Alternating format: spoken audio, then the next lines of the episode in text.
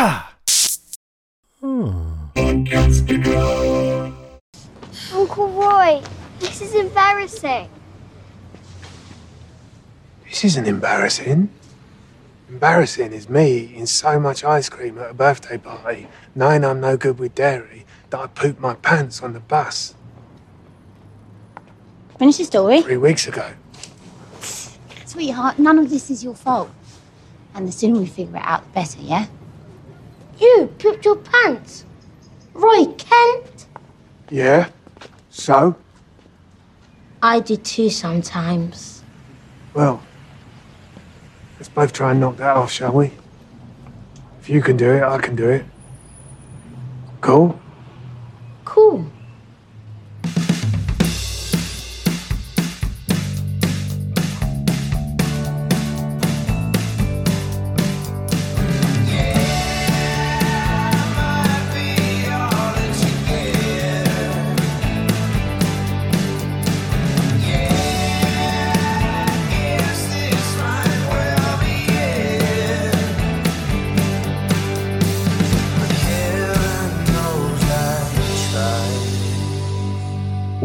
Welcome to another episode of the Revisited podcast. I'm Ben. And I'm Typhoid Mary. this week, we are covering Ted Lasso Season 2, Episode 4, Carol of the Bells. You always come up with clever ways to do that, and you never tell me what they're going to be. like even when we did the when we did the Hannah Waddingham Christmas special, you, you were like, "And I'm your Christmas miracle." but I am. I'm Typhoid Mary today. I don't feel good. We're coming at you about four to five hours after our scheduled recording yeah, time. pretty much. Because I woke up and I was like, nope. then an hour later, nope. It's all right because in the time that I was waiting and the waiting for the waiting to get to the next checkpoint of our let's check in now, I was watching I was shuffling through episode of Park Parks of Rec and I've I've fallen back into what I was incredibly addicted to for a, a lengthy period of time. Uh, I'm replaying Power Wash Simulator again. What is, what? What?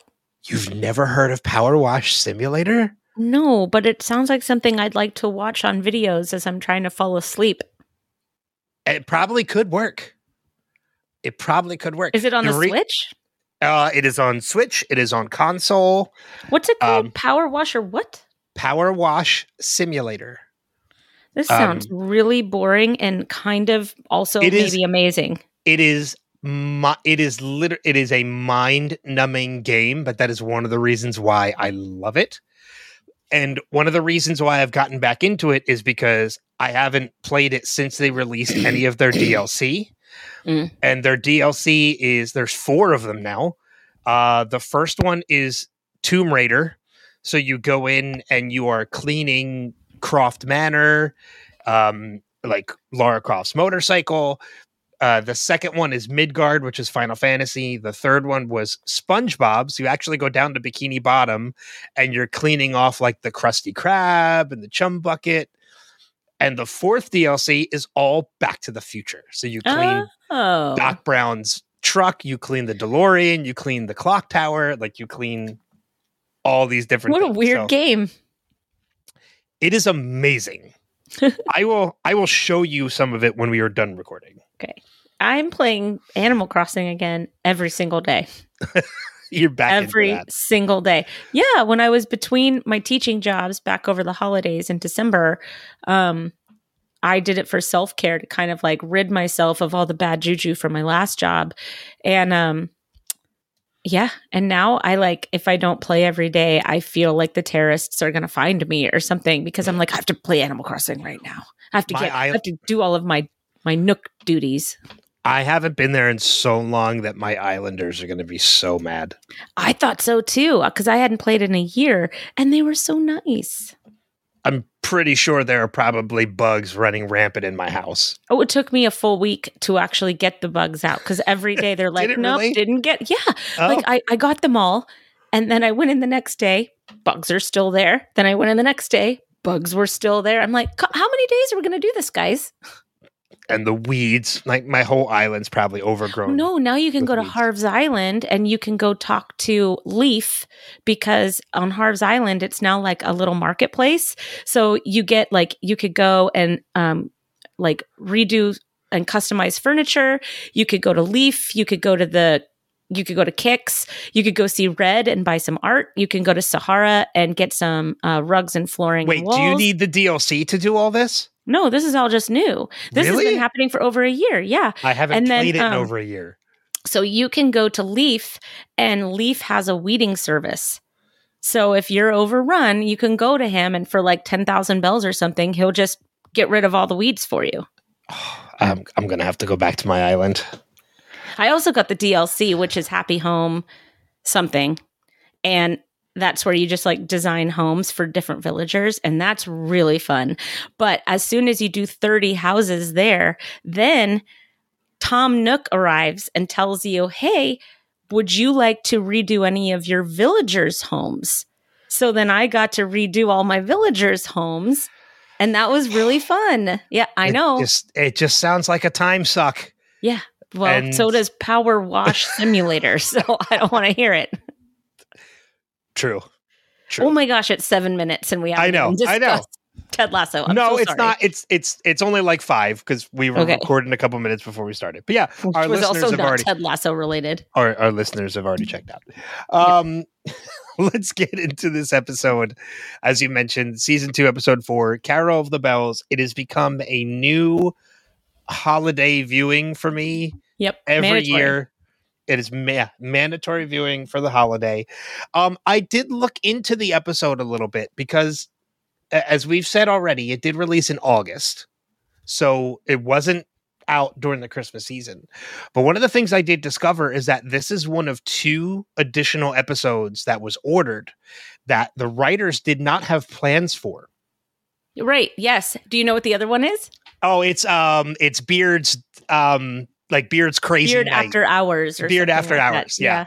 is the other uh, episode that they kind of because they were they had only written season two for ten episodes and Yeah. Apple ordered twelve. Yep.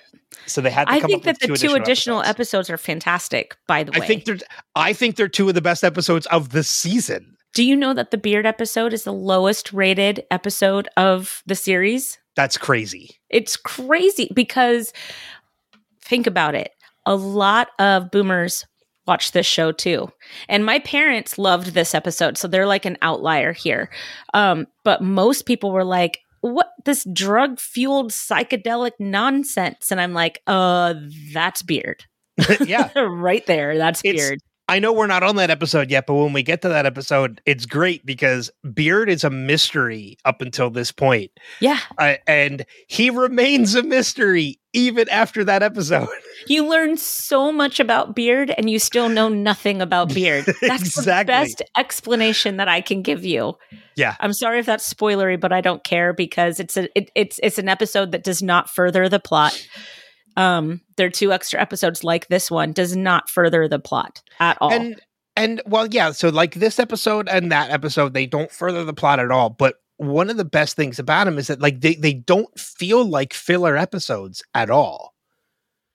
At least I don't think so. No, I think that they're perfectly placed. Um the Christmas episode can be pretty much dropped in anywhere, I think. This episode that we're going to talk about right now, Carol of the Bells.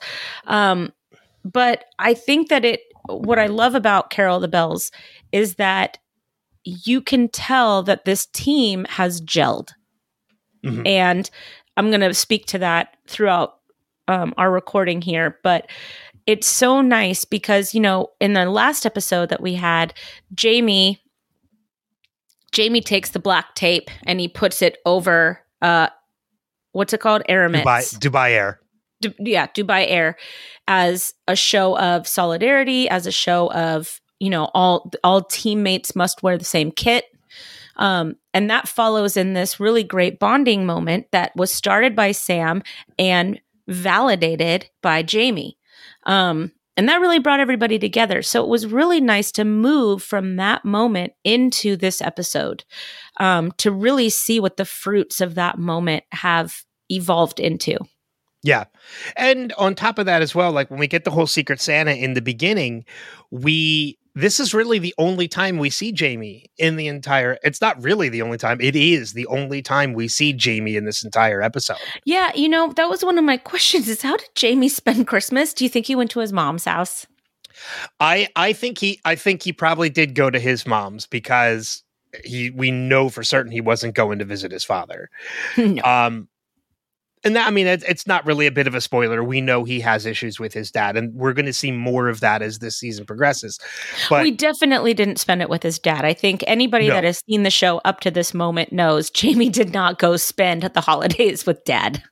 no, but uh, um, his his mother is a interesting character who we will meet in season three. So I won't say too much on that because that then we are going into They have a very close relationship. Yeah, that's to say the least. Um, I don't want that to sound pervy or disgusting, uh, but just wait. Um, It is pervy and disgusting. it kind of is pervy and disgusting, but anyway. Sorry, that's another spoiler. Ah. um, so yeah, like th- they had to throw Jamie in there somewhere, and I think a lot of it probably has to do with the fact that because this was a, a episode that was thrown in mid-season that had nothing to do with the rest of it. I'm sure it probably just came down to maybe Phil Dunster's schedule just maybe wasn't able to do some of the other things. Well, it could be that since they had such a full story from the very beginning, right? They knew Mhm. exactly what they were going to do for three seasons. It could be that Jamie wasn't ready at this point to spend a holiday with the team. I can see that as well. You know what I mean? Like it could be a writer's room thing where they said, you know what? As much as we want to have Jamie here, it doesn't make sense. He wouldn't I mean obviously he wouldn't he wouldn't have been over at Roy and Keeley's for Sexy Christmas. Um that would have been awesome. he this is what we used to do. He would have showed up wearing a sock. and then it, and then the episode wouldn't be family friendly anymore. no, not at all. Um he wouldn't have been with Ted and Rebecca. And yeah, he probably he just I don't think he meshed he was back in enough of the good graces with the team to be over with the Higgins. What a great choice that would have been to take Jamie along though. For an exercise for him for thinking about others. Oh, with Ted and Rebecca? Yeah. I mean, Yeah. obviously it doesn't make sense to do that at this point in the show, especially if you're not trying to further the plot. You just need an extra episode somewhere. Um but it would have been really great because can you imagine Jamie Tartt showing up on these kids' door doorsteps with the presents? Uh, yeah. I mean, you saw how the kids were reacting to Roy Kent showing up on the doorsteps. You know, Jamie Tartt, they probably would have been like, Jamie Tartt works for Santa Claus. Oh my gosh, you know. Can I get an Ussie? talk talk about, you know, a brand. Yeah. Well, I think it. I think it played off better not having, because I mean, I, I think that's just it. I think one of the reasons why Rebecca did stuff like that is because of the fact that she wasn't to children. She's not a face they recognize, Right. and Ted probably most likely isn't either. It's the players that they recognize. yeah, but so- Ted was huge news coming into England and playing for Richmond or coaching being the gaffer. What what do you call it? a gaffer, a gaffer, But it's the, are, are they the manager or the coach? coach. Coach. Okay. Yeah. Because you know But- baseball's manager. but again tell me an 11 a 10 11 year old child who can name the head coach of the team they love You you're right. i, I mean I- But I, again, can I, don't know when i was because 10 or 11 culturally, culturally outside of the United States, soccer is this insane sport that everybody just it it is follows but to the death. it is but even watching shows like welcome to wrexham which is ah, following yeah. wrexham afc Right. the kids don't give a shit about the, the coaching staff they, They know the they don't care about Ryan Reynolds. they're not coaching staff they're owners Oh. they're movie star owners they're not coaching staff Okay. kids don't give a shit about the coaching staff Okay. So Ted and Rebecca are good faceless people to go to the doorsteps. Jamie Tartt probably would have kind of thrown a. Uh, the the focus would have been more on Jamie than the Yeah. actual gifts. Yeah, you're right. You're right. And see, that was probably a writer's room decision as well. Yeah. So he I- didn't yeah. fit into any of the three storylines. And but his but I loved what they did with him anyways. God bless me, everyone. And everybody collectively rolls their eyes Yeah. and groans. Yep. They're like, give me the, the liquor back right now. Did you? I didn't really notice it until more of us like actually analyzing the show a little bit more. But did you see the look that Nate gives to Jamie when Jamie comes in and says he didn't bring a gift? No. He gives him like a major look of disgust. As he in, like hates Jamie Tartt. he, he won't- He, yeah. yeah, he does. He hates Jamie Tartt at this point. I think he's always hated Jamie. I, I think he's just never has allowed every right himself to to forgive him. He has every right to hate Jamie, but there is power in forgiveness and there is power in somebody who tries to do better and be better. Now, Nate's not there yet. Well, and Nate is also Jamie look- is. and Nate is also coming now in a he is also in a point of authority. Yes, he is. And he has displayed some red flags of that authority. And that's Yes. that's all that we can really say right now. Yes, he has. He is a red flag coach. But I love the I love the fact that their Secret Santa in the beginning of the episode is everybody just giving each other booze, Yeah. except for Colin. Colin gets a scarf. He got a really nice scarf too. He's gonna wrap it around his booze. You know what though? that was the that was such a thoughtful gift. Like I can never say his name right. Is it Bumbercatch? Bumbercatch. Yep. Okay. Um Bumbercatch to, you kind of learn about him too, you know. He needs some downtime and he's like knitting. Knitting, you know, it helps me. And he used that to his, you know, Secret Santa advantage. And honestly, I'd be much happier with a scarf than a bottle of booze. Me too. O- only because I don't drink as much as I used to, and I I have bottles sitting in my my liquor cabinet that have been there for years. So Yeah. booze would just sit untouched. Yeah, but I mean, even if I was a big bourbon person or I loved whatever, right? Having somebody take the time to make me something like a scarf, which I know takes some time, I, I don't know, that would just mean more to me. And Colin, Colin is so appreciative of it, and I think it's genuine, Oh, I'm sh- I'm absolutely believe that it's genuine, right? especially coming from Colin. Yeah, Yeah. I like Colin. How far that character ha- has already come Yes, in being one of Jamie's lackeys in season two, in season one, to an actual like appreciated member and yeah, like eh, the kind of person eh, we're seeing the kind of person Colin has become without the inside and without the outside influence of trying to fit in. yeah that that's that's the best way to put it Yeah, I, I really loved watching McAdoo kind of host the ceremonies a little bit.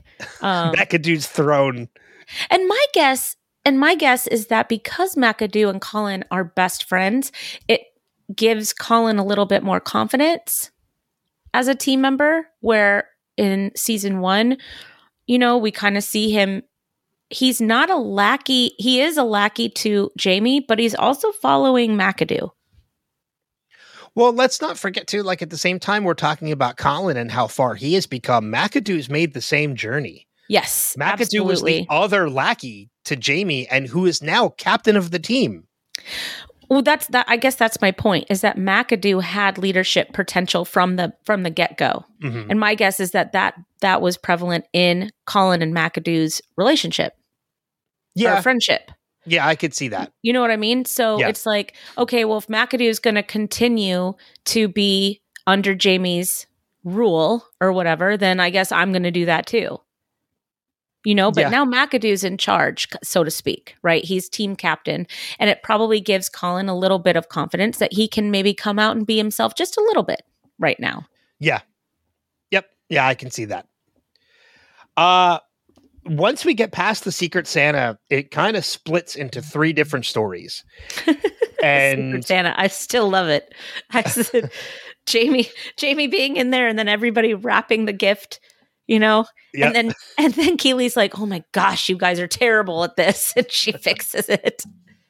Well, but I, I I love that we see uh, this, with the exception of Roy. This is the first like we see the entire team during this scene, including Keeley, Higgins, and Rebecca. Everybody is together in the office enjoying a drink for the holidays and just kind of sharing stories as to what their plans are for the holidays. Ted is going to go home to to Zoom, uh, you know, with his son over Christmas. Um, Keeley is going home to celebrate sexy Christmas with Roy. Higgins is welcoming team members over to his, you know, they're doing family dinner together and then they're welcome or they're doing Christmas together and then welcoming any team members who don't have anywhere to go for Christmas over, which is I love that so much. Yeah, but what did Higgins say? He said how many people showed up in the past? He's like I've- one or like four? two? Four? I it he like devolved into and like trailed off. I I think maybe nobody has shown up in the past. Uh, I think that that four is probably total over the years they've been doing it. Yeah, and then they're like, "Oh, no one else is here. Yeah, I'm not doing this again." Yeah, exactly. But I mean, if Um, we could go, if we could go to that real quick, because I did have. um Yeah, let's talk about Higgins Family Christmas. So, what I love about Higgins Family Christmas is that this is where you see that the team is gelled right here because they all show up. Yeah. And not only do they show up, they show up with food, they show up with drink, they show up with their own traditions. They show up with Um, a date. Just the French guy. And you know Yeah. what? I loved her towards the end during the dinner. I forget somebody was trying to do something at the table, and she's like, "No!" Oh, when uh, one of Higgins's sons was trying to drink champagne from the bottle, He and she, pours like- her glass of champagne and then Yeah. he goes to drink the bottle. and she reaches over, she's like, "No!" So obviously, she's not just a pretty face; she actually has a personality in there. Yeah. you know. Um, but seeing just that huge long table at the end, I can just imagine Higgins at the head of the table, just looking and reflecting and just realizing how much things have changed, you know? Well, di- di- speaking of that long table, did you pay attention to what that table is? no. It's it's their kitchen table. Yeah. It's their dining room table. okay. It is a poker table, Okay. and connecting the dining room table to the poker table is the surfboard. You know what? They made it work. Yeah, yeah, because I love it. Because surfboard. Higgins even says like, uh, like it's great that everybody's here, but where's everybody going to sit? Yep. Yeah. But, they do. And, they and then I work. also loved that Mrs. Higgins was getting toasted with Danny Rojas. Like they're just at the other end of the table and they're just having their own Christmas, the two of them. I love that's one of my favorite things too, and I'm trying to find exactly what it's called. Um, but when Danny shows up, he brings that. Oh God, what is it called? I don't know, but he said I Oh, brought poor- tequila. Um, my mother was very happy I wouldn't be alone on Christmas, and instead I uh, and insisted I bring a traditional Me- Mexican punch. Oh, if you want to be a little bit cheeky, you can put some tequila in it. Danny, it smells like it has tequila in it. yes, this one's pre-cheeked. and he's so happy about it. But it's so funny because at the end of the episode, they're just drinking shots from the Yep. bottle that They're yeah, they're just going right to the bottle. There's no Yeah. punch involved. It's just Yeah. Yeah, but right it's it. just so wonderful. You know, they're playing video games with, I mean, can you imagine these boys that are growing up with the Richmond football team in their house at Christmas? Like, that's normal for them now. Yeah. Because you know, at least in my head canon, this happens every year from here on out. Um. e- e- Oh yeah, yeah. Going forward, this is probably a new forward, tradition for the team. Yeah. I will tell you one of my favorite parts of the entire scene that makes me makes me smile so much every time I watch. It, when it comes to the Higgins Christmas, is because it's something that I used to do with Uh-huh. one of my high school friends and his kids, and that's the Christmas Nerf War. Oh, yeah. That was awesome. I we used to do that every year. It was I would go over there for Christmas, and when I went over there, you selected your gun, Yeah. and it and at some, you never knew when it was going to happen, but at some point throughout the night, a Nerf war was going to break out in the house. Ugh, we can't have Nerf anything in our house, which really stinks because our cat Shadow almost died from a Nerf dart Mm. not too long ago because he has pica.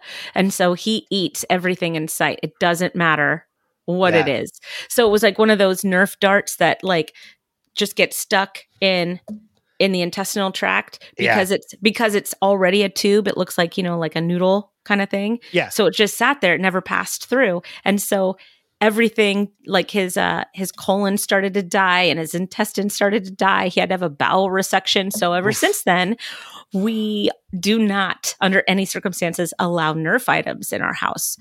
And so I saw that Nerf war and I'm like, that looks really fun. I wish we could do that. No, we we used to do that every year. So like when when Higgins like the whole Danny and um and Zoreaux doing the whole thing about like you know Yeah. tell my wife I love her. Like no you set me you could tell yourself then you could set me up with her identical twin. Um and then Higgins' son comes in and is just like eat nerf and just starts firing like, yeah. we like we used to do that every year so i love and we haven't done it in a long time. So it makes me smile seeing that like that was not just our tradition there are other people that know about Yes. this tradition of a nerf war 100%. for christmas 100%.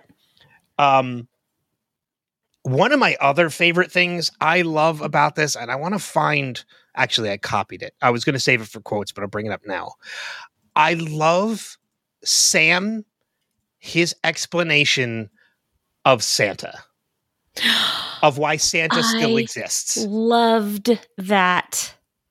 yeah but he says to higgins' son he says did santa get you something good this morning? It's okay. I know there's no santa but of course uh, but of course there's a santa. Uh, there's no way he can deliver presents to everyone in the world in one night. Ah but that's the whole world but it's not the whole world in one night. It's the whole world split into 24 different time zones. You see it's santa's true you see santa's true power is not his speed but his endurance. Yep. and i'm like that's brilliant. That's really smart And it makes this show very family friendly, I think, this particular episode. Because at the end, what does that same little boy see?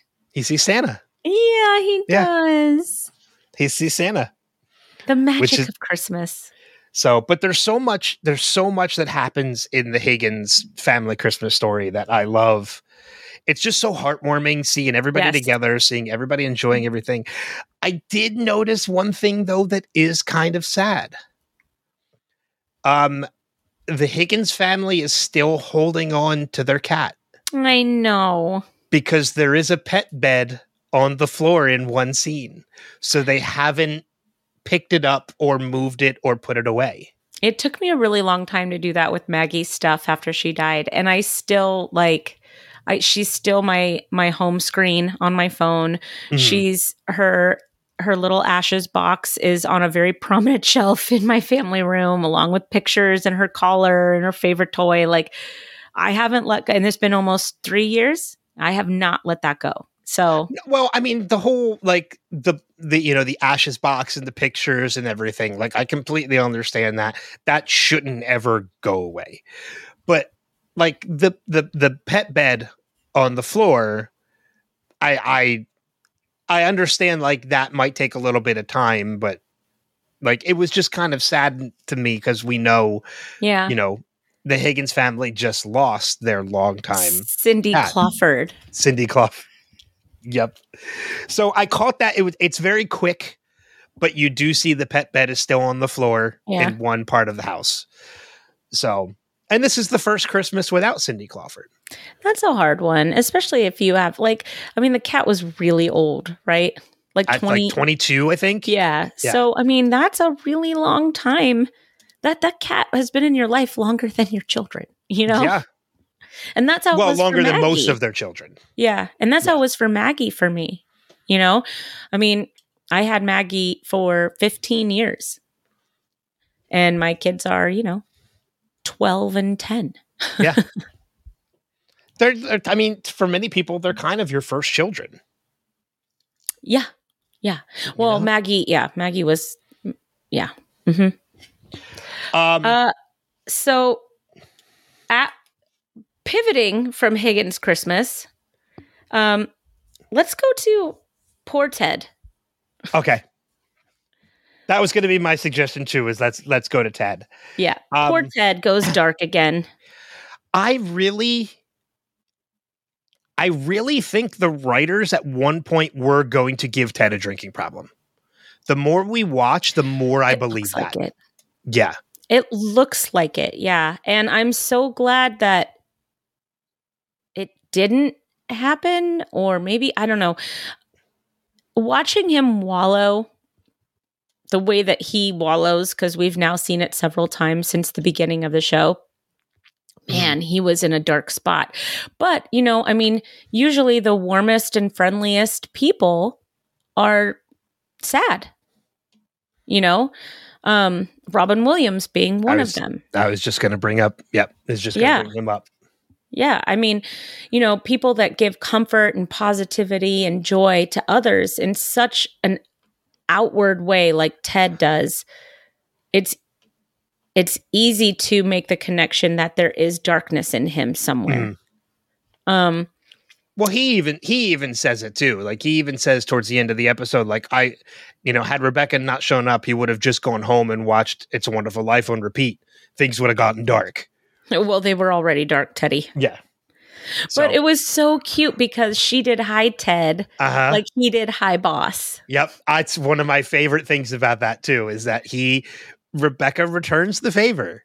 And she Like- does it so cute. Like she like tips her head and she's like, "Dee, dee, dee, dee, hello. Yeah, she's she's got she she pulls a Ted to Ted because she knows the dark spot that he's in.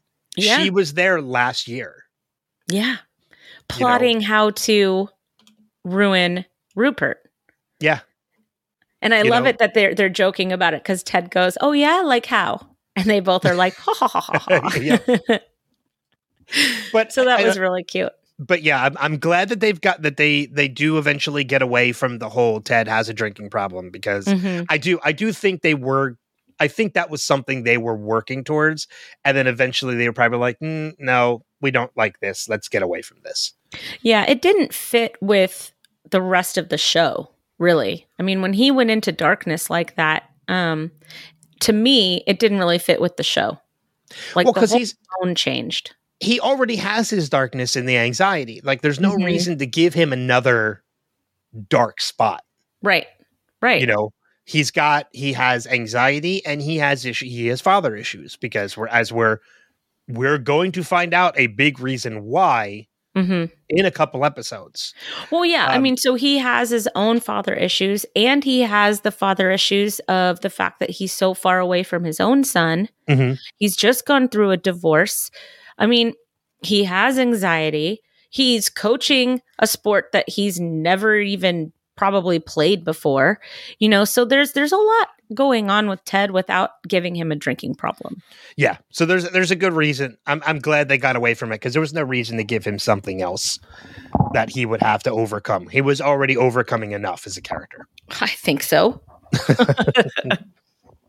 um but yeah like seeing like he like rebecca finding out that this is something that rebecca used to do on the regular every year but she didn't do it last year because she was wallowing in self-pity from the divorce from rupert. But knowing like this just enhances the real rebecca who we have finally met towards the end Mhm. of season one. And we're finding out so much more and so many more great wonderful things about the real rebecca. Yeah, she I love it that they're peeling her back with every single episode and there's a lot of good there, Mhm. you know. and there always Um, has been Yeah, but I mean, trauma affects all of us differently. But a lot of us when we go through something significant like what she went through with Rupert, um that can that can take its toll on anyone, you know? So it's okay it's okay that she was that angry and closed off and shut off because I think that that's pretty normal. And watching her come out of that by leaning on the very thing that she was trying so hard to destroy is really beautiful. hmm But I mean, like, even going into the whole thing about like sh- her telling Ted, like, she didn't do it last year because of the divorce. So, like, it, it, which in essence was her being alone on Christmas. That's how Ted kind of feels this year in being alone on Christmas because, you know, he made the mistake of of charging his son's drone. you shouldn't have done that. You should have been like, nope, like let him it's got to charge, charge and we it. can keep hanging. Yeah, exactly. Exactly. But that was Ted being Ted, like making sure it was charged so that his son could immediately use it. Um, I love it that he was trying to fly it inside. well, so something I noticed about that scene, which kind of plays into the whole, as I said, maybe like Phil Dunster wasn't available because of scheduling, because this was an episode that kind of probably had to fit in somewhere into the shooting schedule. If you watch the Zoom call, Michelle and his son are never in the same scene, which makes me wonder they filmed those two separately. I don't think so because he turned the screen. No, he doesn't. He gets he picks the laptop up to walk it over to his mom, and then it cuts to Ted. And then it cuts back as Michelle is on screen. Hmm. You never see the two of them in the same scene together. Well, I mean, they had to do it somehow.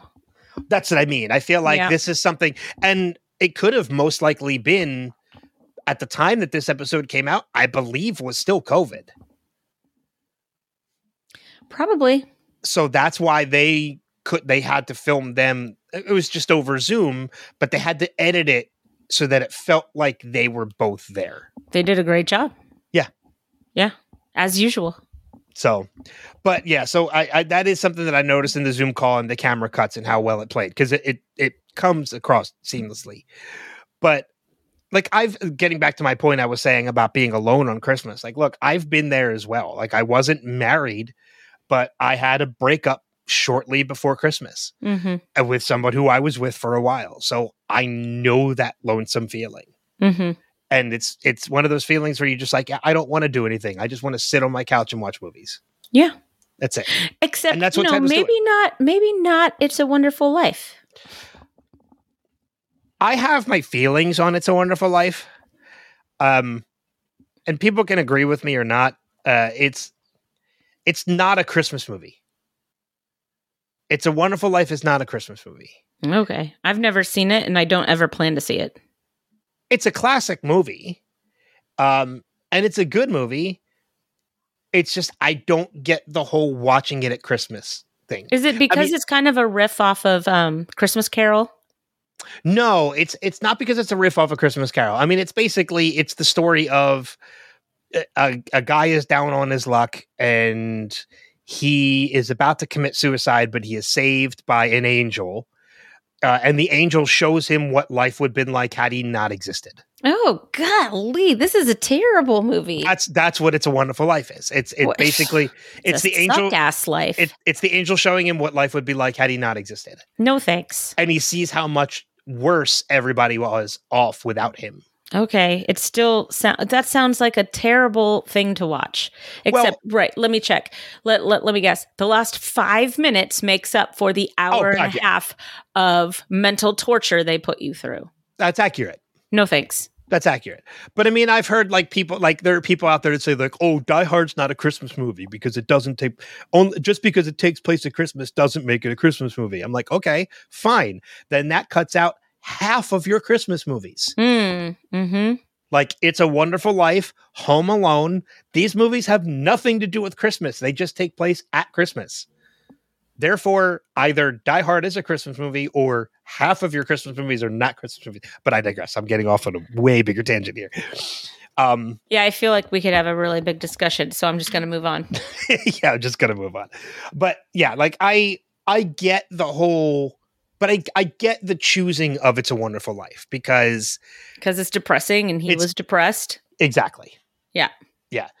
I mean, and they could have, the writers could have done It's a Wonderful Ted, you know, like a similar episode Oh, no thanks. and showed like what would what would AFC Richmond be like now if Ted wasn't there? It's like, Oh, that would actually be kind of cool. well, that's what I mean. That's that's It's a Wonderful Life. Yeah, but I don't want Ted near suicide to get that done. No, but I mean, like, let's say they went with a drinking, they continued with his drinking problem, and he just passed out on the couch watching It's a Wonderful Life, and dreams has a dream. What would Richmond be like if he wasn't there? and it makes I him like wake up and it, better.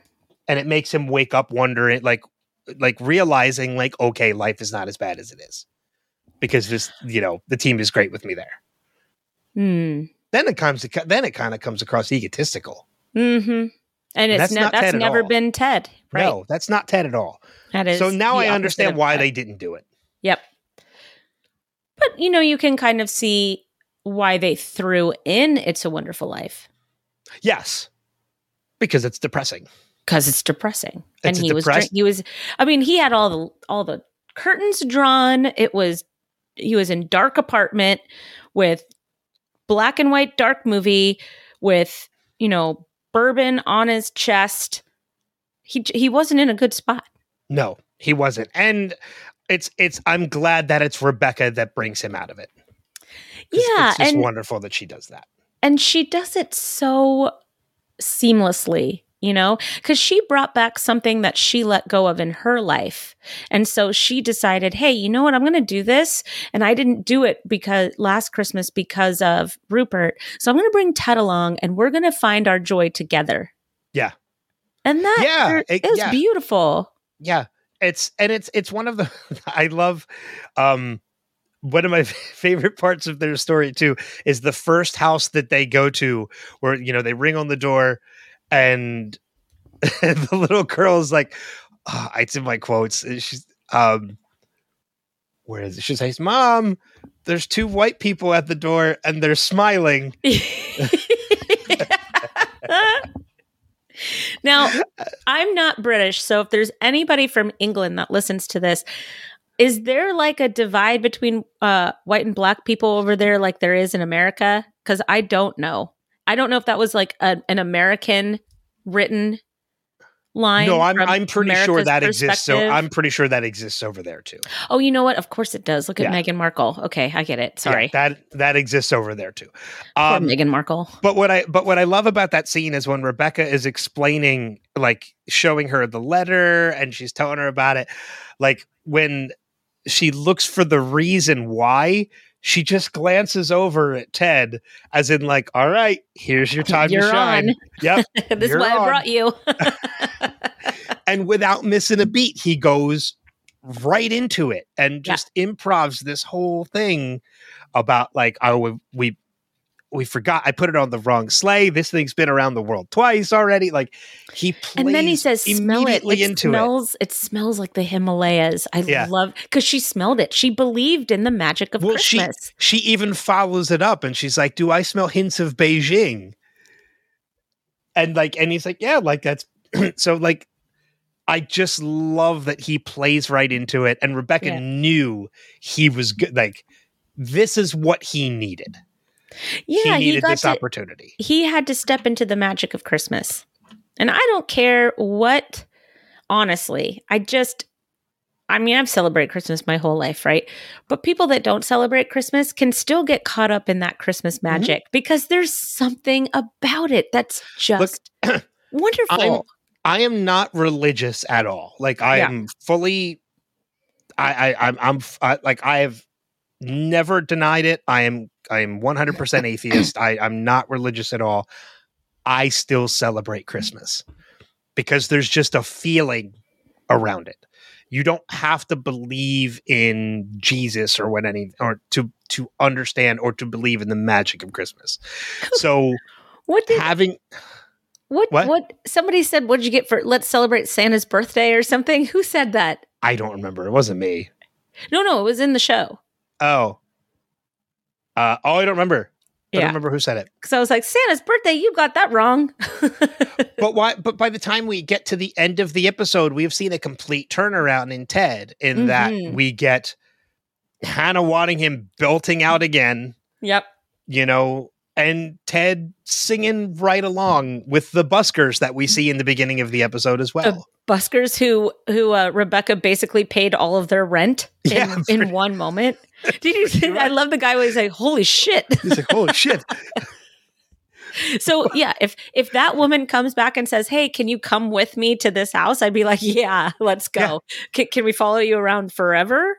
But I love that not only is the family Higgins and all of the AFC Richmond players out there, but you see other neighbors actually come out and start to join them. Yeah, And AFC like a- Richmond is outside. Well, I don't even think they knew it was AFC Richmond. I'd like to believe that these neighbors just came out because there were people just outside celebrating. Well, of course, but I think that those neighbors know who Leslie Higgins is.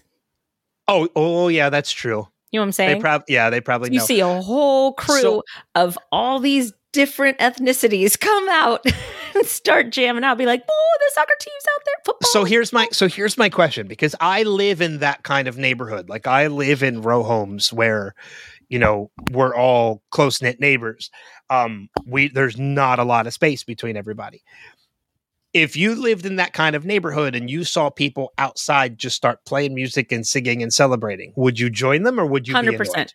No, Okay. I. It's Christmas. Yeah. Yes. Oh, I would be outside too. Wait, I wasn't it Boxing. Day that they did this though? No, no, it, wasn't Christmas. Boxing. You're it was right. Christmas it was Day. Christmas. Yep. I like it that we both came to that realization at the same time. Yeah, it was. It was. It was no because I know for a fact it wasn't Because Boxing Keeley Day. be- said, "Let's have Yep. sexy Boxing Day." Yep. Yes, that's 28. exactly where. Yep, The 28th it sounds sexy. it's the sexiest day of the week. yep. um, but um, and anything else on Ted and Rebecca before we actually go into Roy and Keeley? No. Okay, so then Roy let's go Keeley in. and Phoebe. Best Let- part of the show. this is one hundred percent the best part of this episode, and we get, in my opinion, and I think I've talked about this before. The fact that it comes from an episode that was not originally planned makes it all the better. Probably one of the funniest fucking scenes in this entire series. How bad does your breath have to be to almost take out two people? Roy says, I think you're dying. I think you. I'm the first time I watched this episode. I'm already laughing at this scene. But when Roy Kent says, I think you might be dying, I could not control myself. Did you see that he hid behind Keeley? I think it's a combination of he hid behind Keeley and, And she Keeley hid him him. from Phoebe. Because he was, because she knows, she knows that any reaction from Phoebe's Uncle Roy is going to kill Phoebe. it is i no lie i i was rolling so i was laughing so hard at that scene that i i couldn't catch my breath I, Because it's, hilarious. it is we're i'm just gonna play the clip because of course i captured the clip so Right. uh, we're just gonna play play the clip Phoebe, whatever it is, we just want to try and make it better. What have you got to be sad about? Did one of the Paw Patrol dogs die? Listen, Phoebe, problems, they're like mushrooms, yeah? The longer you leave them in the dark, the bigger they get. A boy at school was mean to me. What did he do? Oh, Bernard. the fuck is Merry Bernard? Christmas, Phoebe. I got you something you desperately need. Your secret Santa, Bernard. Who the fuck is Bernard? Why mad. did Bernard get you toothpaste and mouthwash for Christmas, babe? Because he told everyone my breath is rancid. Right, where does Bernard live? Roy, we are not going to go beat up little kid. Why not? Why do you think? Fucking knobhead. Phoebe, listen. Some kids are just mean little digheads, yeah? But your breath doesn't smell that bad. Come on. Phoebe, it's me. Let me have a smell. Come on.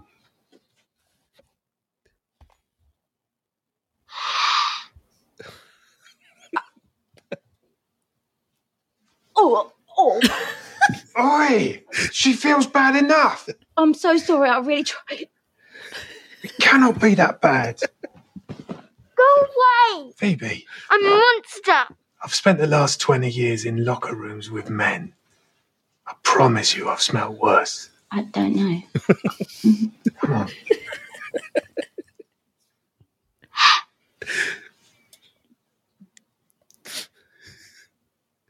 I think you might be dying. Sweetheart, listen, that is not like I forgot to brush my teeth bad. Or like I ate onions bad. It's actually medically bad, which means it's not your fault. Come here. Right, I'm going to sort this. Put your coats on. Where are we going? We're going to my stupid posh neighbourhoods and we're going to start knocking on doors. And if we don't find a dentist in 10 houses, you each get a thousand pounds. Deal. Let's go get our coats. Yeah. that scene, I'm telling like it doesn't matter how many times I watch this episode, I laugh every time Oh yeah. because Oh the yeah. scene is hysterical. Oh my gosh, I love it so much. And I love and I also loved the fact that Roy really leans he's so good with kids. He is so good with kids because what happened when he told Phoebe about the story about him pooping his pants Dude, okay, three I have- ago. I have that in my quotes, and anybody listen to the episode, you've already heard it because it is the clip at the beginning of the episode too. Um, but yeah, but he's like, Uncle Roy, this is embarrassing. This isn't embarrassing. Embarrassing is me eating so much ice cream at a birthday party, knowing I'm no good with dairy that I pooped my pants on the bus. Finish, Finish the your story, story. three weeks ago. and then that kid goes, You pooped your pants? And what's great is that he turns around and instead of being like, I'll kill you or I'll beat you up, he's like, Yeah. So?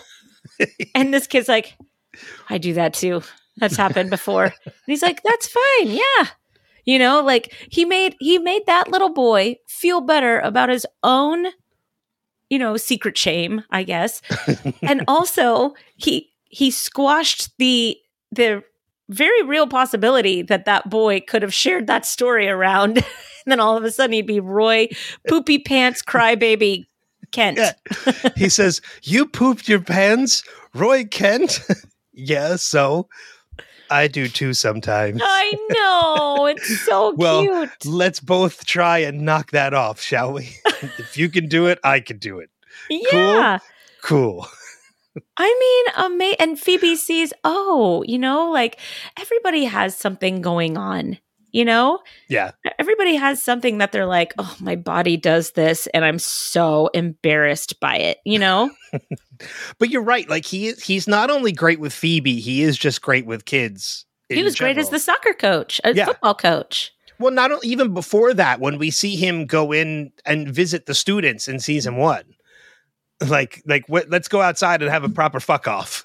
Yes, and that was wonderful too. Yeah, I mean, there's so much to Roy Kent that you know the the general public of this fictional television show don't get to see.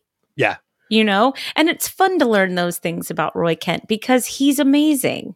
but even even with Phoebe alone, like he's so instantly protective of Phoebe Oh, that the moment he sees her feelings hurt, he's like leans in. He's like, "What did he do?" Like he's he doesn't even care that this is a child. He's just like, "And who the fuck is Bernard?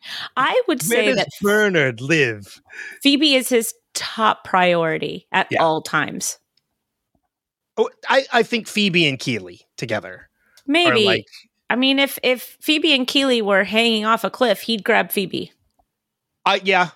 I th- I think Phoebe would take priority. Yeah, he'd be like, "You'll Phoe- figure well, it out, Phoebe- Keeley. You're resourceful." Phoebe is family. Yeah, but Phoebe's know. also like most precious to him, aside from him ever having his own children. True. Well, I think he kind of looks at Phoebe almost like his own child Yeah, because she doesn't have a father figure. that's true. he That's is the true. father figure. He is her father. Yeah, You know, that's an interesting perspective. Yeah, that's that's very very true. I mean, he's her uncle, but he is her father figure. So, other and we're going to see some more. This is not the end. We're going to see some more great mom- Roy and Phoebe moments. As Oh this- yeah, Oh, yeah. this show progresses. But I this is do. easily one of my favorites. Yeah, and I do love that they do find a dentist, and it happens to be the Ussies family the his mother. because of Yeah. course it is. and I love that he's like, "Oi," he's like, ah, "Can I get an Essie?" And he, oh, and hold on, it's uh, I had it pulled up. We don't even need to do quotes. We're just doing them throughout the oh episode. no, I I still have a couple that we're definitely going to get to, um, but these are some of the the uh, the better ones. Top contenders. Oh yeah, it's uh, where is it? Um. Oh yeah, he's like, uh, yo, can I get an Essie? Fine, not with you, mate. with Keeley. I mean, you're a legend at Chelsea, but shit at Richmond. But Keeley Jones was a seminal figure through my teenage years. That it's just that's so gross. That's so gross. Like if I was, and I love that Roy is like, or was it Roy or Phoebe? One of them was like, you know what? Let's get everybody together. That's Keeley. Yeah. Yeah. Like Let's just I'm get not a picture together. I am not going to be your wanker picture. not going to do it. But yeah, I just I I love that, and you're right. I love the fact that they get they actually do find a dent as the tenth house. You know, they find a dentist, uh, and it is just medicinal. It's something that happened. Her new antihistamine is what's causing her bad breath. So it's I know, and that dentist is like, time to get rid of the cat. And and I love Keeley. She's like, um, we're not monsters, everybody. like, there's a different solution here. but even Roy is kind of learning in that moment too, because he kind of goes along with the dentist at first. Of course he does. He doesn't he doesn't care about animals. Yeah. I mean, he probably, you know, he's not somebody who's gonna beat an animal, but he also is like, I whatever, it's a dog, it's a cat, who cares, you know? Yeah. But I love that after all this is over, we kind of get that big love actually moment at the end. So let me ask you a question. Okay. Have you seen Love Actually? Yes. I have not. I I will be honest, I've only seen it for the fir- I've only seen it once and the first time I saw it has been within the last 7 years. I Um don't have any desire to see it. I hate rom coms. I hate them. I just an- think that they're cliche. I think that they're dumb. I don't fault anybody for loving them because a rom com is a rom com, but there are very few rom coms that I'll sit down and watch. I think the top one is The Proposal. I'll watch that. But the Well, but but you also recommended to me Destination Wedding and that is absolutely a rom-com. That's Keanu Reeves. So let's just put that in its own little category, okay? All right. Because if it was starring anybody else, I would not watch it. I watched it because it was starring Keanu Reeves and Winona Ryder, and I wanted to see them together. It has nothing to do with the subject matter. Okay. All right. I don't know Fair if that makes sense. No, fair. I totally get that. Okay. I totally get that. It's Yeah. yeah. I mean, it's the same thing that like I'll watch particular movies with a certain actor or actress in them because I want to see that actor or actress. Right. Not I, you don't care what the subject material is. Right. And that's kind of how I am with that. But yeah, I mean, I'm just not a rom com fan at all. So everybody's like, oh, love actually. Lo-" I'm like, really, guys? Really? Okay. But it's cute. I, I do like that people always kind of riff off of that cards scene because Mm. I have seen that card scene and it's very cute. But I think that it's done better in Ted Lasso. Well, it's it's very much done better in Ted Lasso because if you watch Love Actually, uh, it's Rick Grimes doing the cards to a girl who is married. Yeah. See, that's crap. Sorry, Yeah. but that's crap. Yeah.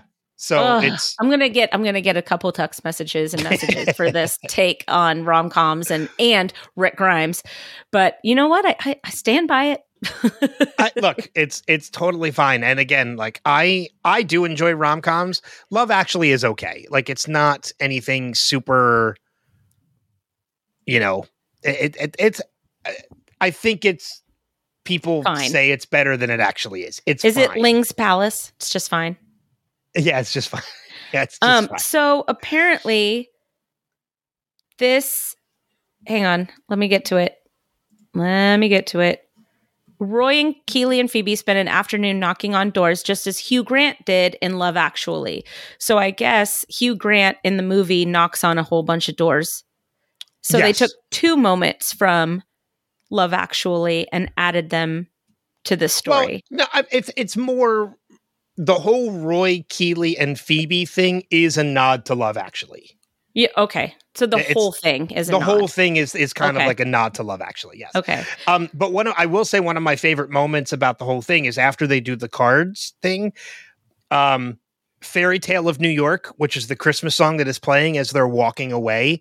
Okay. That is one of my favorite Christmas songs. oh, cool. Fairy Tale of New York by the Pogues. That is one of my favorite Christmas songs. That's so I love the fact that it was actually used. Hey, did you this watch this movie during uh during Christmas this year? Yes, I did. So you got whammed. No, I did Uh-huh. not get wham. No, because Whamageddon is only the Wham version of Last Christmas. Covers do not count. It is in the rules of Whamageddon. I will send them to you. Official rules of Whamageddon is that covers do not count. Ugh. So I I was not sent to Whamageddon. And it's also one of the reasons why one of the Christmas movies I will never watch during Christmas is the movie Last Christmas with Emilia Clarke Last Christmas because that song it has much. that song in it. But I'll tell you what, the Buskers version of Last It's Christmas great. Was was listenable. So for any listeners out there that don't know what the hell we're talking about, there is a game that people play, and I'm one of them. He, Um, oh my gosh, he goes to really, really weird lengths. like, let's It- just, let's just, okay, stop. Just, just stop for a second before you go into this diatribe that you're about to go into. Okay, I wasn't going to go into a diet. Yeah, you were. Yeah, you were. I know you. We all know you. Listen, you go to the most insane lengths to stay away from this song. Yeah. He goes into stores with his earbuds in so that he can't listen to music in a store. Yeah. That that's weird, man. It's not weird. It is I am weird. No. So Wham so the game is called Whamageddon. There's a song for any of it. Most people know it. Just in case you don't, there's a song called Last Christmas by the band Wham, the 80s band Wham. Whamageddon is that from December 1st until midnight on Christmas Eve. If you hear the song Last Christmas by Wham, you are considered you have you have been whammed. So You've you are lost. you have lost the game. You go to Whamhalla, as we call it. Dude, that fun. song is played every 10 minutes wherever you go. Well, that's the whole point. That's the fun of the game is to try and avoid the song God, for as long as you can. And if you if you if you end up hearing the song, it's all played on the honor system. If you end up hearing the song, you post on Mm. social media. I've been sent. I've been whammed. I've been sent the Whamhalla. However you want to put it, you post that you've you've heard the song. I, as Kristin said, go to great lengths to avoid that song. One, because I like because I I like winning the game, and two because I hate that song. It's so annoying. What's funny too is that George Michael is a really good artist, but this song is garbage. This song is horrible. It's awful. But then, you know, Ted and Rebecca just saunter up to these buskers and you're like, ooh, yeah, this is great. So you're like, oh, maybe Wham is great. terrible. Well, that's just it. Right. maybe it's that Wham is garbage and this Yeah. song is actually okay. Yeah. I mean, there are other songs you could avoid for fun over Christmas, like Grandma Got Run Over by a Reindeer, or Christmas in Hollis by Run DMC. I like Christmas in Hollis. that is my favorite. So why would you avoid it? I don't know. I just Dominic the it. Donkey is the song I would fucking avoid like the plague every year. I don't even know that song. You don't know Dominic the Italian Donkey? No. Oh god. I don't need to know it either. That's yeah, fine. you're better off. Let's just say it is a song that some of the lyrics are "ee-aw." Oh It's my gosh. horrible. You know, I used to like Baby It's Cold Outside for years. And then Depends on the version. and then when you really listen to it, you realize this is a song about Christmas date rape. That is accurate. But going back to Ted Lasso, I agree with you. I think the Buskers version is great. I would Yes. abs- I would I would listen to that version. I almost I wonder if those Buskers are an actual band or just musicians they hired for it. Because we I know mean, that the first Busker Busker was that's what I was Chris going to say. Cam Cole. Cam Cole. We know that Cam Cole is an actual musician. Mhm. So I'd have to look to see if these guys are actual like recording artists to see. That would be interesting to know. I don't know. Something I should have looked up before we got into this. That's okay. We could look it up later. It's not a big deal. Yeah. Um I think that's pretty much it though what I have as far as non-spoilery stuff for this episode. Let's see if I have anything else. Oh, one thing that I did want to uh, mention was the title, "Carol of the Bells." Like, I know it's a song title, but when you when you look at the episode as a whole, you've got people ringing on doorbells to come into the Higgins home. You've got Rebecca and Ted ringing on doorbells to deliver uh, the presents, and then finally you have Roy, Keeley, and Phoebe ringing doorbells to find um, a dentist. So it really is a carol of the bells. It's Well, and all think- doorbells. And I think the song that is playing during that scene is actually Carol of the Bells. Carol of the Bells is one of my absolute favorite Christmas songs.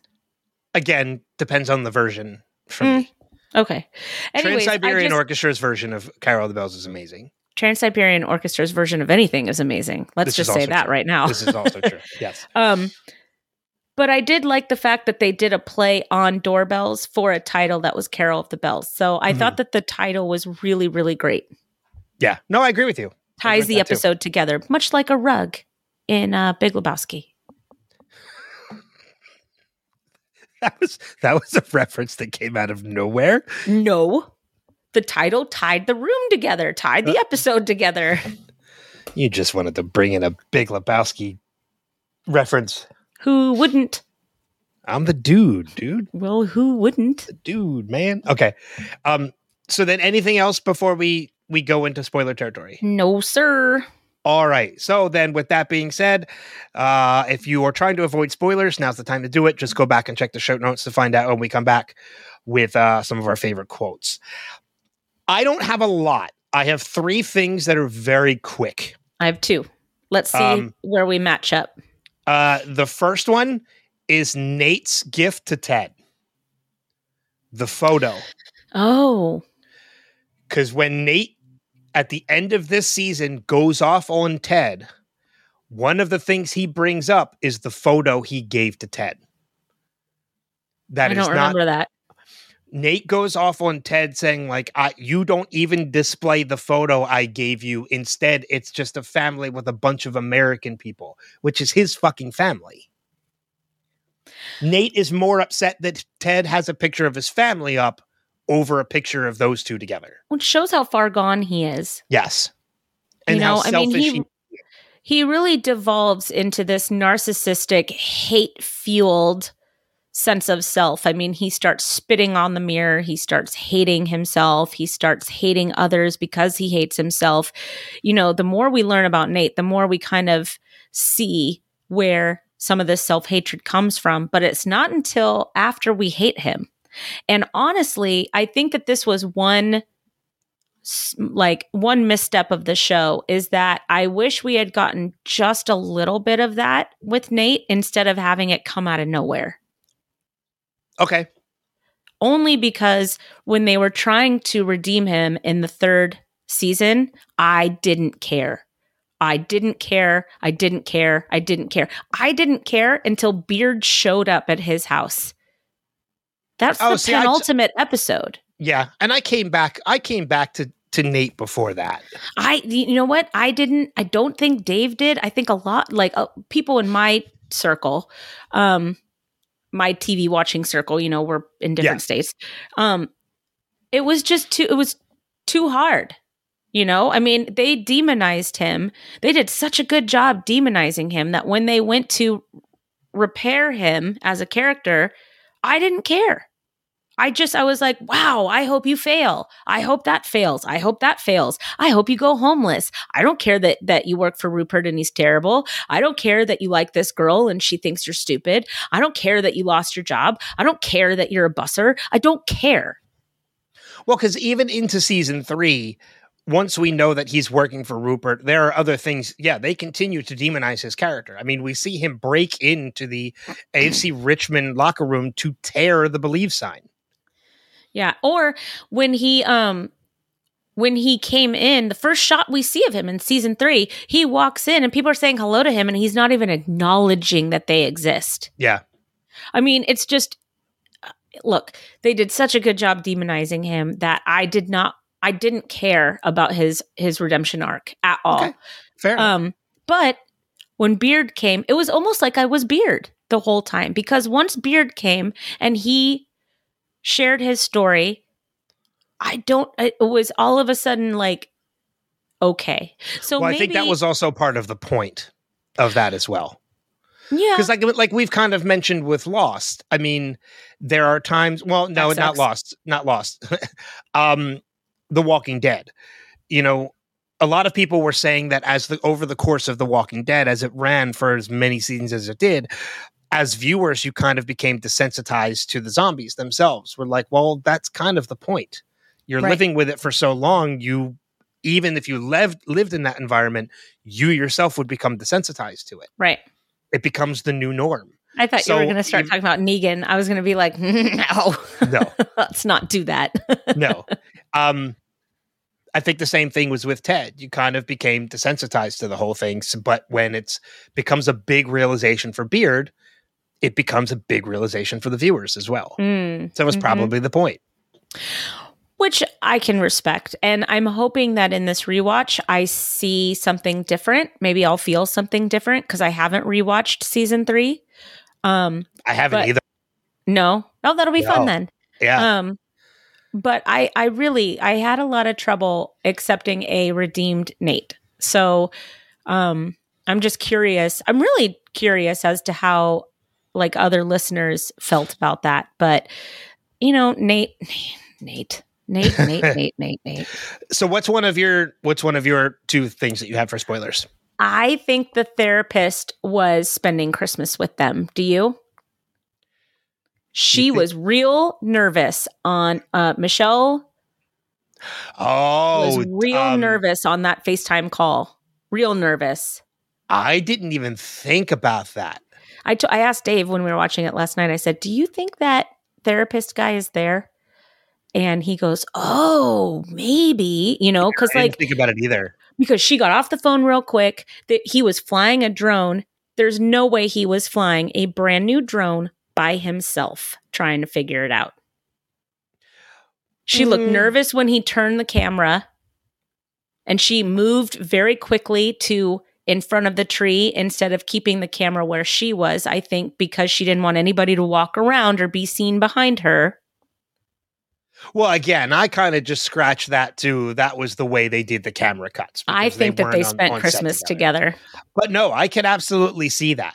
hmm Especially if that relationship was already developing before those two were divorced. Right. Well, I mean, it was it for him. If it was a new relationship, that's too soon to spend Christmas together. But if that relationship was already developing before that, then yeah, that's very quickly. That's very easily possible. Yeah. I can see that. Um, I love the mention of speaking of beard, uh, Beard's plans for Christmas of doing the pagan ritual at Stonehenge. I really wanted to see a shot of that. Just one shot. Well, uh, one of the reasons why I have this in spoiler territory is because that's where Beard and Jane get married. Is Stonehenge in the finale? Oh, in the finale. I was like, they didn't get secretly married? I thought No, okay. That's yeah. where that that's where they hold their wedding. Is in the in the series finale, they hold their wedding at Stonehenge. interesting. Yeah, I don't remember that because I haven't rewatched season three yet. Yeah. It is That's in awesome. the it's it's in the the montage that they're doing at the end of what's happening to all the characters after Ted leaves. hmm Jane and Beard get married at Stonehenge. I love that. Yep. Oh, Beard. What- I love him. What's your other one? Uh, it's small and it's not really even maybe even one, but I did get a feeling that Bumbercatch giving Colin the scarf was probably the best person to give the scarf to. Yes. Because Yep. if like if he had made that scarf for like McAdoo, I'm not sure that McAdoo would have had. He would have been like, "Where's my bourbon? Where's my whiskey?" You Yeah. know. And I just love that Colin was like, "No, man, I love this. This is amazing." You know. Yeah. And Um, I'm not being stereotypical. Maybe I am, but I, I don't know. I have I just no. I had the same thought. I, I don't think it's being stereotypic at all. I had the same thought about that.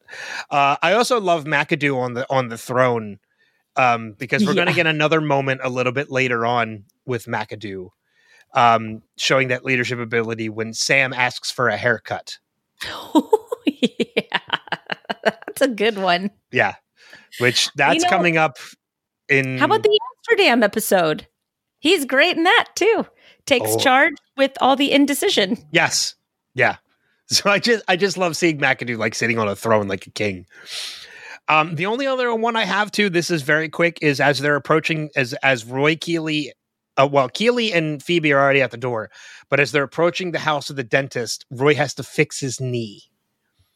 Um, oh yeah. we get that again next episode because it's Roy running to the field to AFC Richmond to get there to because he's going to take the coaching job that Ted Mhm. offers him next episode.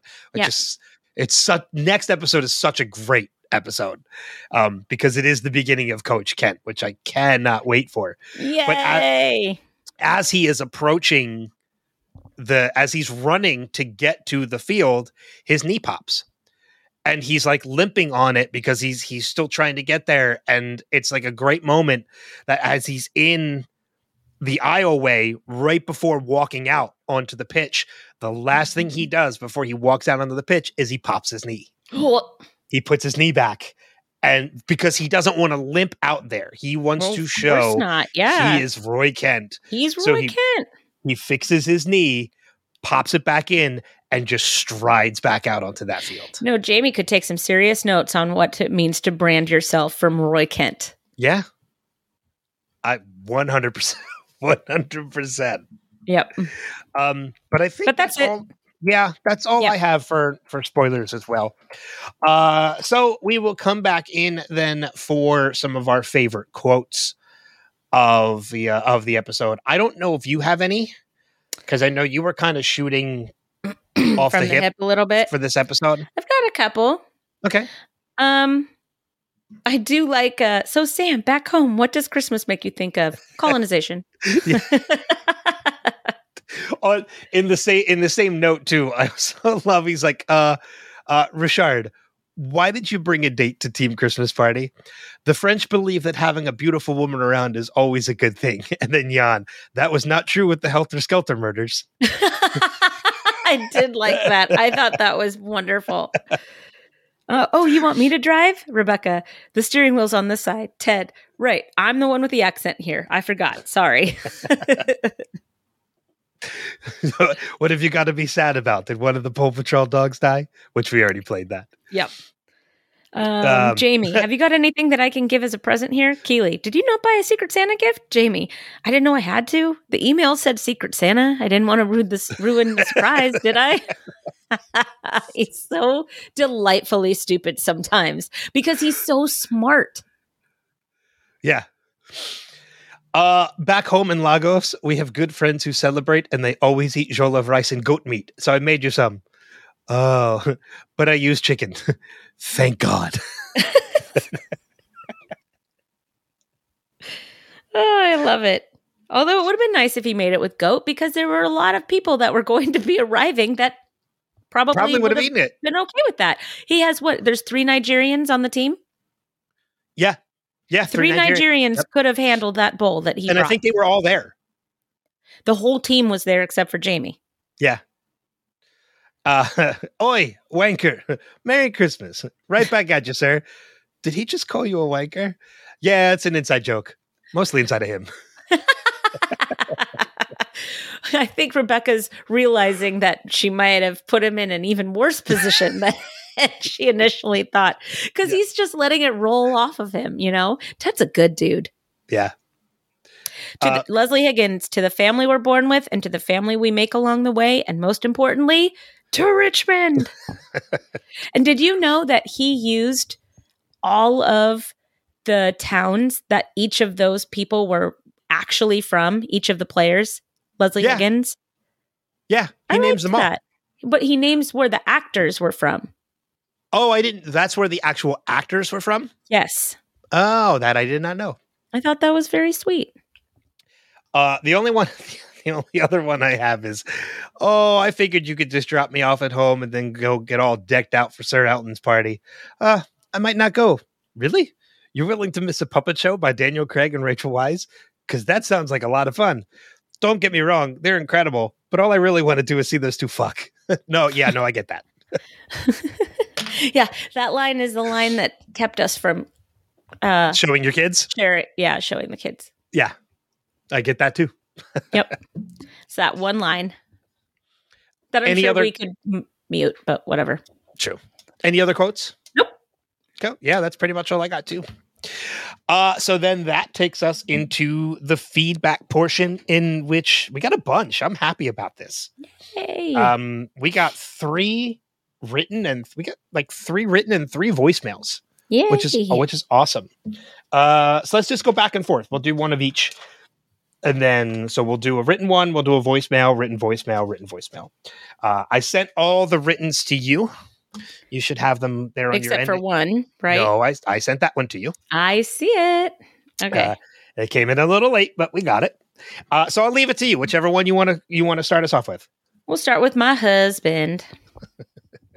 All right. First piece of feedback comes from Dave, my husband. He's great. Greetings, all. I love this episode. It's so wholesome and sweet. There are so many great moments. The Higgins family is so great, opening their home to players who have nowhere else to go. It's sweet. That Christmas party looked amazing. I kept thinking how the Higgin boys were going to have an amazing story to tell their friends. Rebecca taking Ted out to deliver presents was just the thing he needed. The new Rebecca is great. When they brought the buskers to the Higgins party, it was a perfect ending. One last note when Higgins lists all the players' hometowns, it shows he really knows and cares about his players. Just a small clue that he's actually great at his job. Can't wait to hear all the quotes and drops from this one. Keep up the strong work. Nice, Thanks, Dave. Dave. Dave. Uh, all right, so then we'll go into our first voicemail, and this one comes from uh, our listener Jason. Hi, Ben and Kristin. This is Jason in San Jose providing feedback for Carol of the Bells. Hark the bells, sweet silver bells, all seem to say, throw cares away. Christmas is here, bringing good cheer to young and old, meek and the bold. This has to be one of the greatest Christmas episodes of any TV show. Well, except for South Park, and for those who have seen it, The Bear. We just had our big family Christmas celebration the first week of January, and I'm finally taking down all our decorations this week. I'm not ready for the holidays to be over, so this was a wonderful late gift. From the claymation openings to the Secret Santa, the party at the Higginses, uh, Ted and Rebecca's gift giving, and the adventures of Roy, Keeley, and Phoebe. This was such a masterpiece. I shed quite a few tears throughout the episode. Tears of laughter with Roy and Keeley trying to keep a straight face with Phoebe's breath, and tears of compassion with the whole forgiveness of Bernard and the Love Actually parody. Many other points during the episode brought the tears, but the music was especially emotional. Hearing Fairy Tale of New York was bittersweet since the Pogue singer Shane MacGowan had just passed away at the end of November of 2023. And the bells are ringing out for Christmas Day. And I couldn't think of a better way to end the episode than with Hannah Waddingham singing and her amazing voice on Christmas Baby Please Come Home. Such an awesome episode. So, with that, it's really time to put a close on Christmas and the holidays this year. This has been Jason in San Jose, and namaste to all, baby! Ding dong, ding dong. I know that South Park song too that he's just played. That's why I'm laughing. Yeah, the lead singer of the Pogues did just actually recently pass away, so that which was which is kind of sad. But I'm glad somebody else appreciates that song, that Christmas song as well. Yeah, that's that's fun. It's a great song. Uh, our next piece of feedback is from Jeff Allen. This is such an amazing episode, and it's so incredible that we only got it because Apple TV ordered an additional two episodes after the writers had already plotted the story arcs over 10. We're also starting to get into the Beard Jane arc a little more, and I will definitely have a lot of opinions on that in upcoming episodes. Just remember if you're ever in a situation where you feel there's no way out, there's always another solution because you're nice and smart, and science is real, and it's Christmas. I thank you for that, Jeff. I know Jeff's been wanting to leave feedback for a while too. Oh, good. So he just he finally just got to the point. He's like, oh, because he posted he posted online. He's like, oh, there's so much great stuff in season two. I really need to start getting on leaving feedback. I'm like, yeah, yeah, you do. Yeah. Well, that's So- okay. Thank you for leaving it, Jeff. That was awesome. So we'll probably start hearing some more from him too as we go forward. Uh the next one, the next voicemail comes from our friend Greg. Hello, Revisited. This is Greg, and we're on Carol of the Bells, the Christmas episode. The not the best, but probably my favorite Christmas whatever now. Uh, all right, so I'm sure you guys covered quite a bit of stuff, but I will cover the stuff that I really loved. Although most of it is it's difficult to exclude anything, but I'll work on it. All right, so uh, we see yet another uh, example of Roy bonding with a with a kid. He's just better at hanging out with kids and talking to kids. Maybe it's because they don't owe him anything or he doesn't owe them anything, but uh, he's just better with kids. He's good with Phoebe. He, and that story about him pooping his pants three weeks ago, like the when finished the story three weeks ago. Uh, I, it g- gets me every time. It makes me laugh literally out loud every time. Speaking of Roy and Keeley, the stinky breath bit. I mean, good God, I the the timing, the comedic timing, and the fact that Juno and Brett sold it hard. The comedic timing of the of the heaves, the dry heaves in between lines. It's not bad. it means it's something really wrong. I mean, it, it, like the, the pitch, it was absolutely perfect. Um, so it took me a couple of watches uh, to realize that the Carol of the Bells, the song, is playing during the doorbell uh, ringing, and I was impressed that I picked up on it eventually. Um, that we do get uh, Roy's posh neighborhood and our Ussie guy with the dentist. That was kind of a, a cool inclusion. Uh, it's like he shows up once a season, I think. Um, going to the Higgins house, uh, it just a great, great scene. Like the, the, all of it was just great, but the like, oh, hey, Leslie, you're popular now, and I mean, it's directly, in, directly connected to the vibe of the club and the, uh, the this not scenario, the the climate uh, of the the club that that Ted has has made up. Um, all right, so again, back to some throwbacks. Uh, so Rebecca initially was blaming Rupert for not doing the Christmas presents, and uh, and then she redirected herself, you know, taking accountability. This all goes back before the children, where she talks about the importance of accountability, and she's telling Keeley about that. Speaking of that episode, uh, Keeley still hates olives, and the pimentos are like little orange clitoris things that are really freaky. um, I do like, I do love the, the references. So the love actually, the line for line, say it's Carol Singers uh, of the creepy scene with Andrew Lincoln. Uh, give him a quid and tell him to bugger off. Exact lines out of the movie. Um, but uh, and then the the Christmas story lamp in in uh, Keeley's apartment um, or house or whatever it is. Uh, one of the most important, not important, but one of my favorite things about this episode is something that I have have found. Uh, it's what one of the things that, that Higgins says. It's, it's here's to the family we make along the way, and that is so vitally important to me, and especially now post COVID, and you know finding my people and, and all that. It's the family make make along the way is of the utmost importance. Um, I now have zero problem losing Whamageddon every year gleefully as I hear the buskers singing Last Christmas. Um, and I'm, I'm, I'm happy to do it.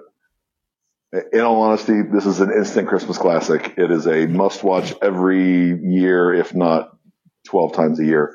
Um, but, uh, all right. Love, love, love the podcast. And I look forward to hearing you guys. Greg, you did not lose Whamageddon because of the Buskers version of Last Christmas. Yeah, you did. Yeah, you no, no, he Yeah. didn't. Yeah, Covers do not count. yeah. He lost it. I am a stickler to the rules. Uh, and we do we we see the Ussy guy four times throughout the course of the series. Uh, twice in season one, once in season two, and once in season three. When he's at the barbershop, that's, in That's- season one. That's the finale of season one. Ah, okay. All right. Yep. We see okay, him- I thought that was the premiere of season two. No, we see him in the pilot of season one, the finale of season one, this, This Christmas episode. episode. of season two, and then he is in the series Finale. finale. Yeah. Yeah. I'm glad that they were able to drop him in then because he wasn't originally in their arc. Yeah, he But they wasn't in the arc for, yeah, series, for season two. Yeah, but they dropped they dropped him in for Christmas. That's cool. I bet you that actor is like, yeah, I'm the Ussy guy from Ted Lasso. I was just looking him up. He's done he's done a couple other things, but he's um everything he's done has only been one episode. He's done five other shows in which he did one episode, but Ted Lasso he does four. So Okay. Ted's his Ted's his biggest project. That's his big break. but I think he's also very young too. So, you know, he's got opportunities to do more stuff. Yeah, he He's looks just like gotta- he's about 17. He's just got to go and be like, I was the Ussy kid Right. from Ted Lasso. Hey, look, everybody's got to start somewhere. Hannah Waddingham was a bell ringer Shame. In one episode of Game of Thrones. Shame. One, she was in a lot of episodes. was she? Yeah, Septa Unella. Yes. I I told you I don't remember a lot of Game of Thrones.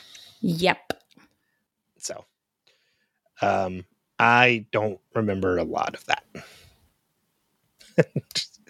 uh, but I think we have one more written. Yes, we do. I have to go back to it because I had to look at something. Nope, that's Dave's. There we go. All right.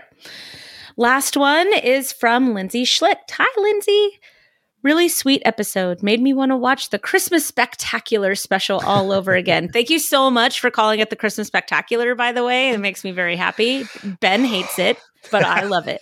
I don't hate it. Mm.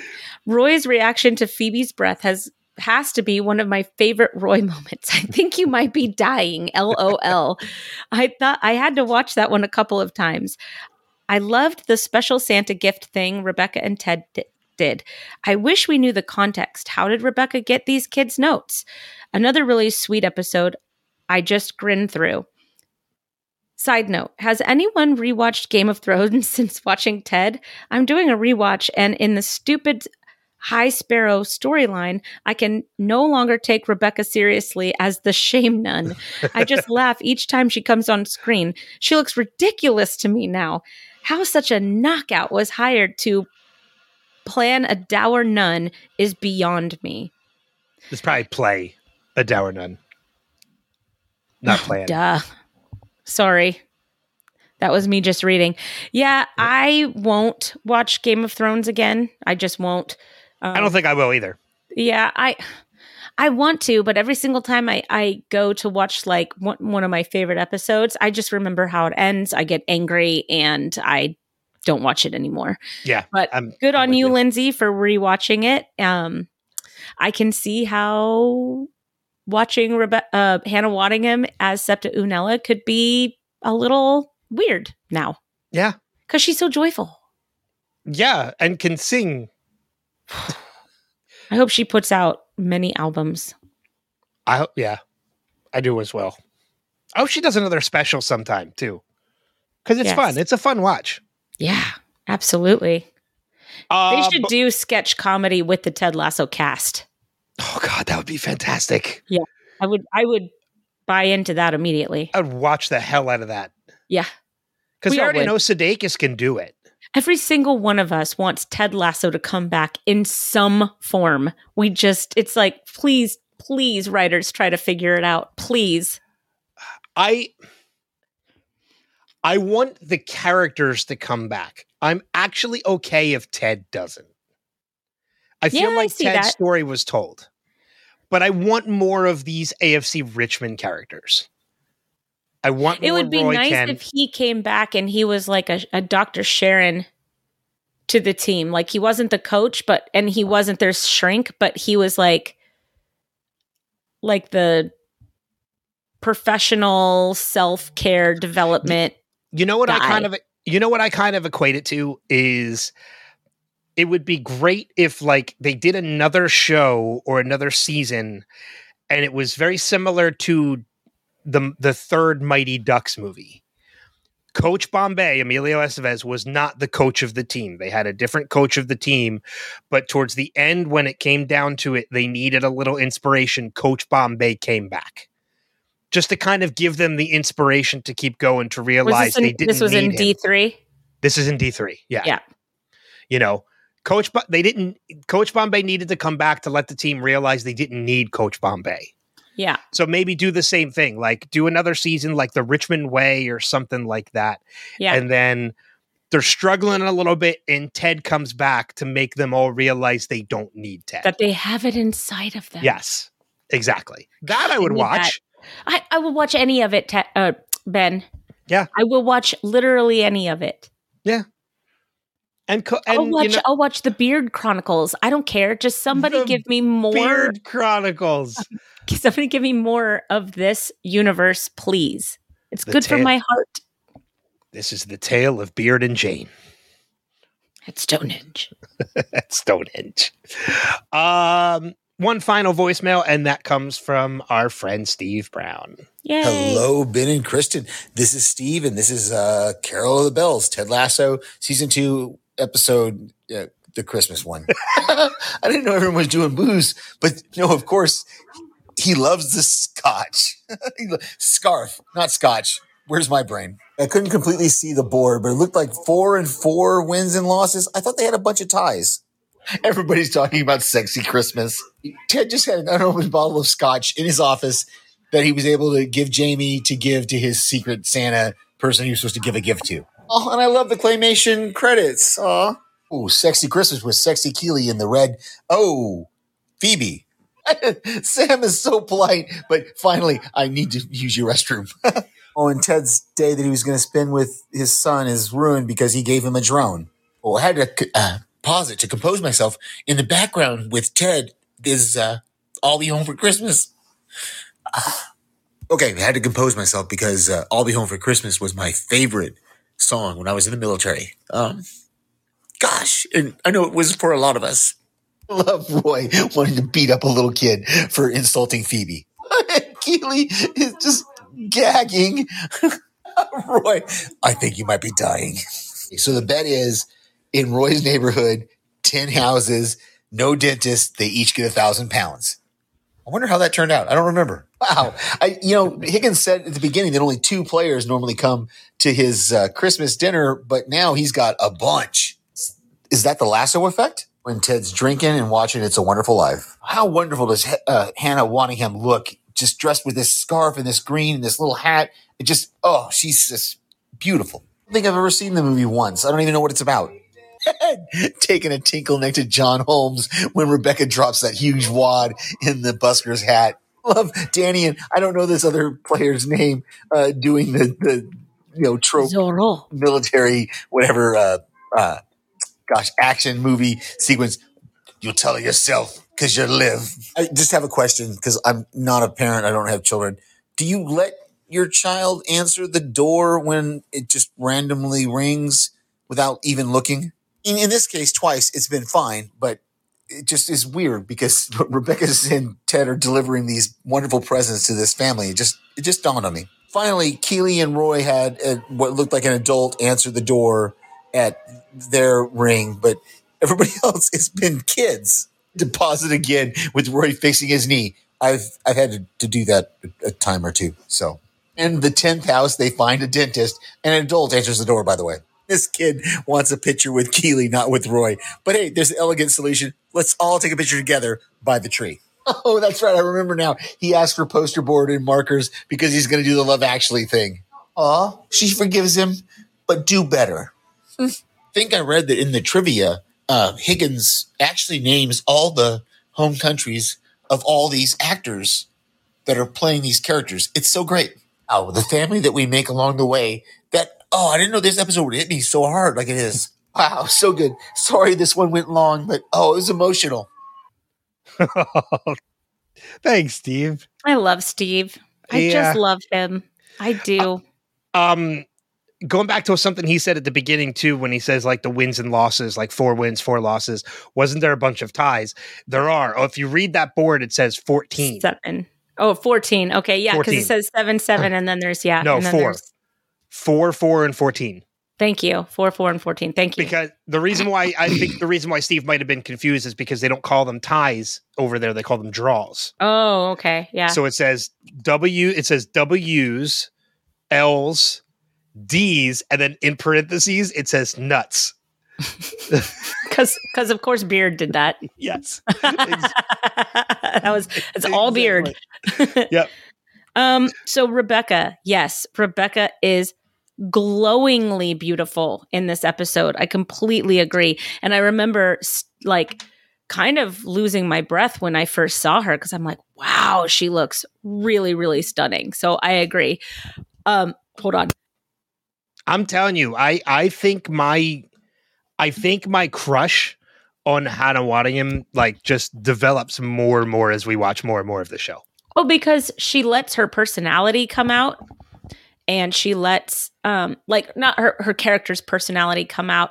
And really the happier somebody is on the inside it just radiates out from every pore in their body. And rebecca really um really shows that in this episode Yeah, Um, she exudes it. I I had Sam needing to pee. It was so funny because the whole time he's intro- he's being introduced to the whole family, I'm like, he has to pee, people.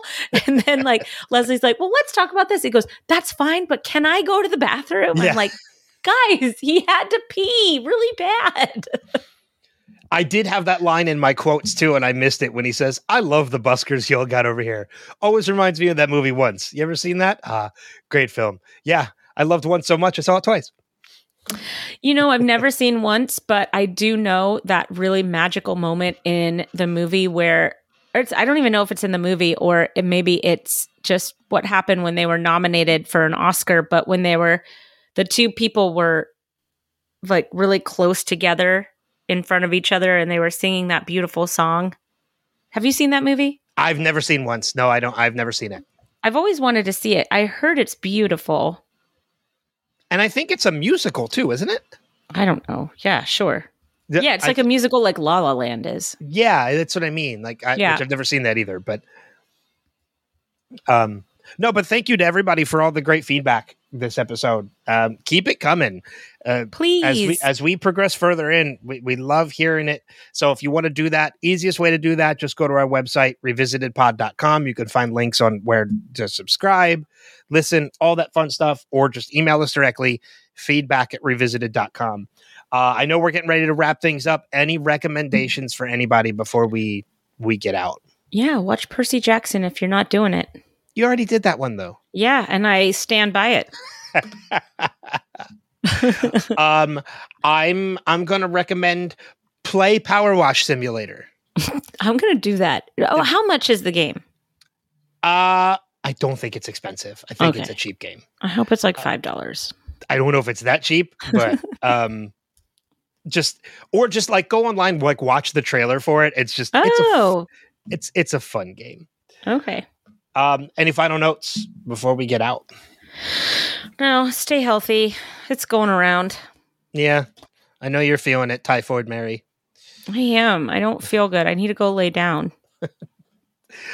Um, next episode, season two, episode five, Rainbow. It is Yay! the second highest rated episode of the season, and it is a great episode. I can't wait because the, by the end of the episode, we get a new chapter in the story of Ted Lasso, and I Which I think we're all excited about. I can't wait for it to happen.